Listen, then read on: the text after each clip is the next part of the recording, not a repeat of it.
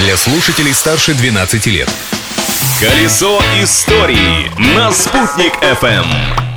Всем большой солнечный привет! На связи Юлия Санбердина, которая спешит напомнить, что сегодня 18 августа. Ну и рассказать, как эта дата вошла в историю, естественно. Приступаем. Праздник дня! 18 августа 2019 года впервые в России официально отметили новый профессиональный праздник – День географа. В качестве даты празднования был выбран День учреждения Русского географического общества. Именно 18 августа 1845 года император Николай I утвердил временный устав этой организации.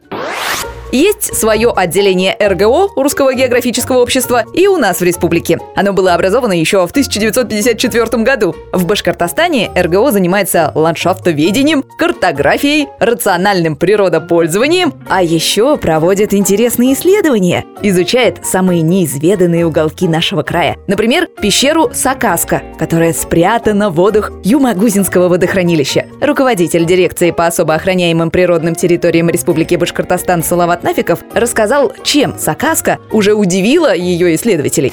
Пройдено примерно один километр расстояния под землей в подводной части. Вышли на большой огромный зал. Это примерно где-то девятиэтажный дом а можно поставить.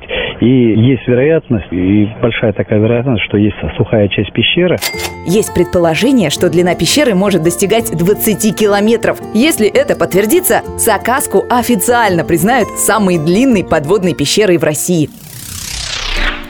А в 1908 году, 18 августа, газета «Русское слово» сообщила, что в двух верстах от Уфы на городской земле вблизи водопровода, возле мусульманского кладбища, найдены богатые залежи уральского мрамора высокого качества. В некоторых местах пласты достигают 200 аршин в глубину. Нашли ли применение этому мрамору, неизвестно, но неподалеку от этого места, на Уфимском Косогоре, это юго-западный крутой склон мусульманского кладбища, была замечена другая геологическая особенность – карстовые провалы. Самый большой карстовый провал глубиной почти 14 метров образовался здесь в 1927 году. Его засыпали две недели. Для этого потребовалось 400 вагонов балласта.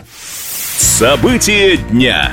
А в 1943 году в этот день вышло важное для Уфы распоряжение. 18 августа было подписано первое постановление Совнаркома БАССР о проекте памятника Салавата Юлаеву. Далее этот проект несколько раз исправляли, меняли место расположения памятника, его размеры и материалы, из которых он изготавливался. Вот что вспоминал об этом краевед Юрий Ергин.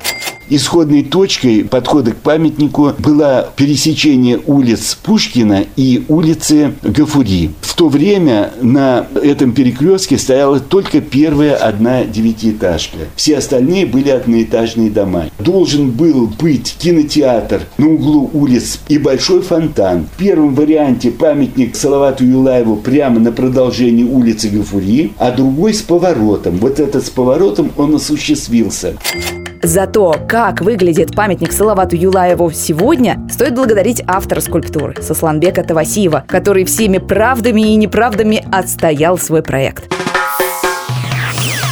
Вот такой сегодня удивительный день. Каким был и будет день завтрашний, тоже обязательно расскажу, когда он наступит. Ведь в прошлом нельзя жить, но помнить его необходимо. Колесо истории на «Спутник FM.